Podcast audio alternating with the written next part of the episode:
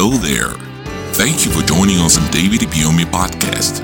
We believe that a sermon you're about to hear will enlighten your mind and grant you the true salvation that can only be found in the gospel of Jesus Christ. God sent me because of you. And until you are blessed, heaven will not rest.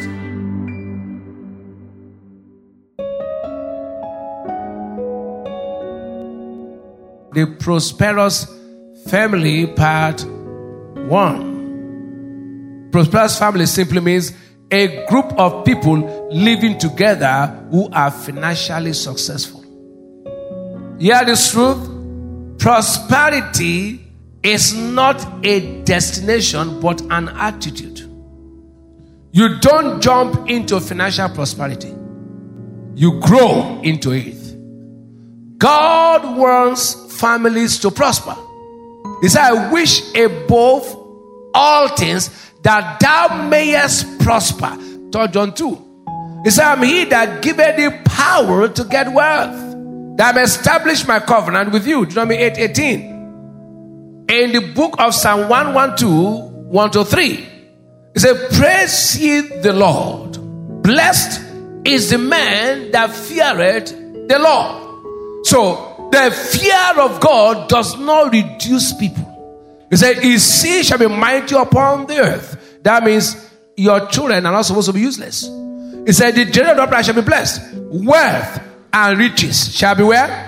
This is poverty and begging. So if a man tells you the reason why he's poor is because he fears God, that is not true. That's contradicting the Bible. So if a child of God is broke, then something must be wrong. If you fear me, you should have money.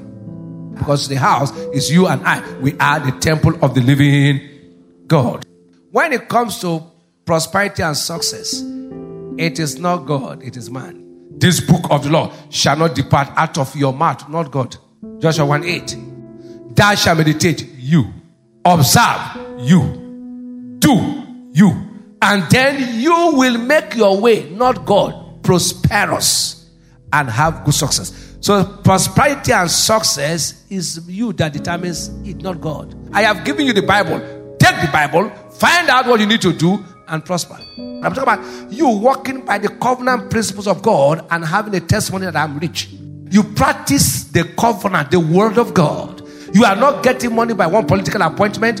You're not getting money because they gave you one contract. You are doing it because this is what the Bible says, and you can prove it that it works. This thing works. I'm not teaching theory. It's possible for a child of God to prosper. Don't say it's not possible. If you say it's not possible, then you're saying God is a liar. And God cannot lie. So, what do I do to prosper? Job chapter 36, verse 11. If they, the entire family, obey and serve him, they shall spend their days in what? That is two things will determine the prosperity of every family service and obedience. If they obey and serve, they shall spend their days on earth in prosperity and their years in pleasure. They will never have any reason for pressure. So we are going to find out what are the things I need to obey and what are the things I need to do to serve. And then my prosperity is sure. You can't know the truth and not be free. Number one, service. In Exodus chapter 23, 25, 26. And ye shall serve the Lord your God, and he shall bless thy bread and water, and will take sickness away from the midst of thee. There shall not they cast their young, nor be bind the land, then no more of the day are fulfilled. If you serve him, he's going to bless you with money. Service means I've done something. I have performed a duty. As you came to a church, did you perform any duty? No, you never perform any duty. You sat down to copy notes. Is that duty? When you go to office, you work now, you have something before they pay you. Do you just sit down and then they pay you at the end of the month? Now, coming to church is not service. You didn't do anything. You came to be blessed. So you have done no work. Service is work done. Duty performed. What duty have you performed? Some are performing duty amongst us.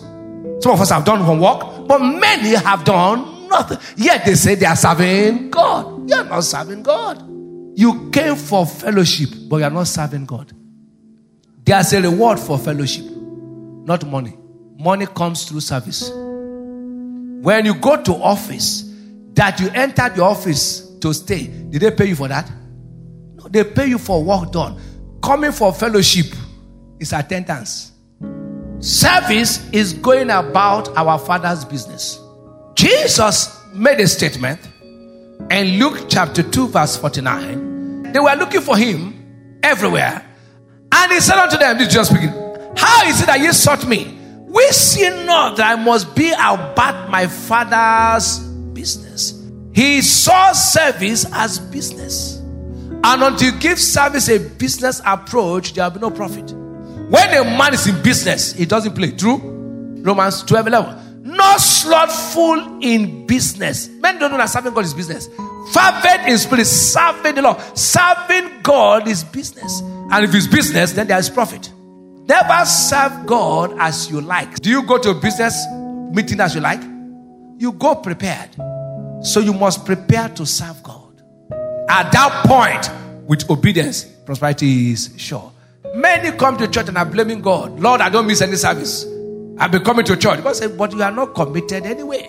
Service is giving God the first and best place. We have physical service, spiritual service, and financial service. When you have a car, for instance, and you take your car to a mechanic, you say, I'm servicing my car. Do you say so? Because you are the one spending on the car. True? When the car you use to drive, you say, This car is serving me well. When you come to church, God is servicing you. It is when you do something for Him, then you can say, I am serving Him. Thank you for listening. Join us same time, same place for more life transforming messages with David Ibiyeomie. Remember to subscribe to our podcast so you never miss an episode.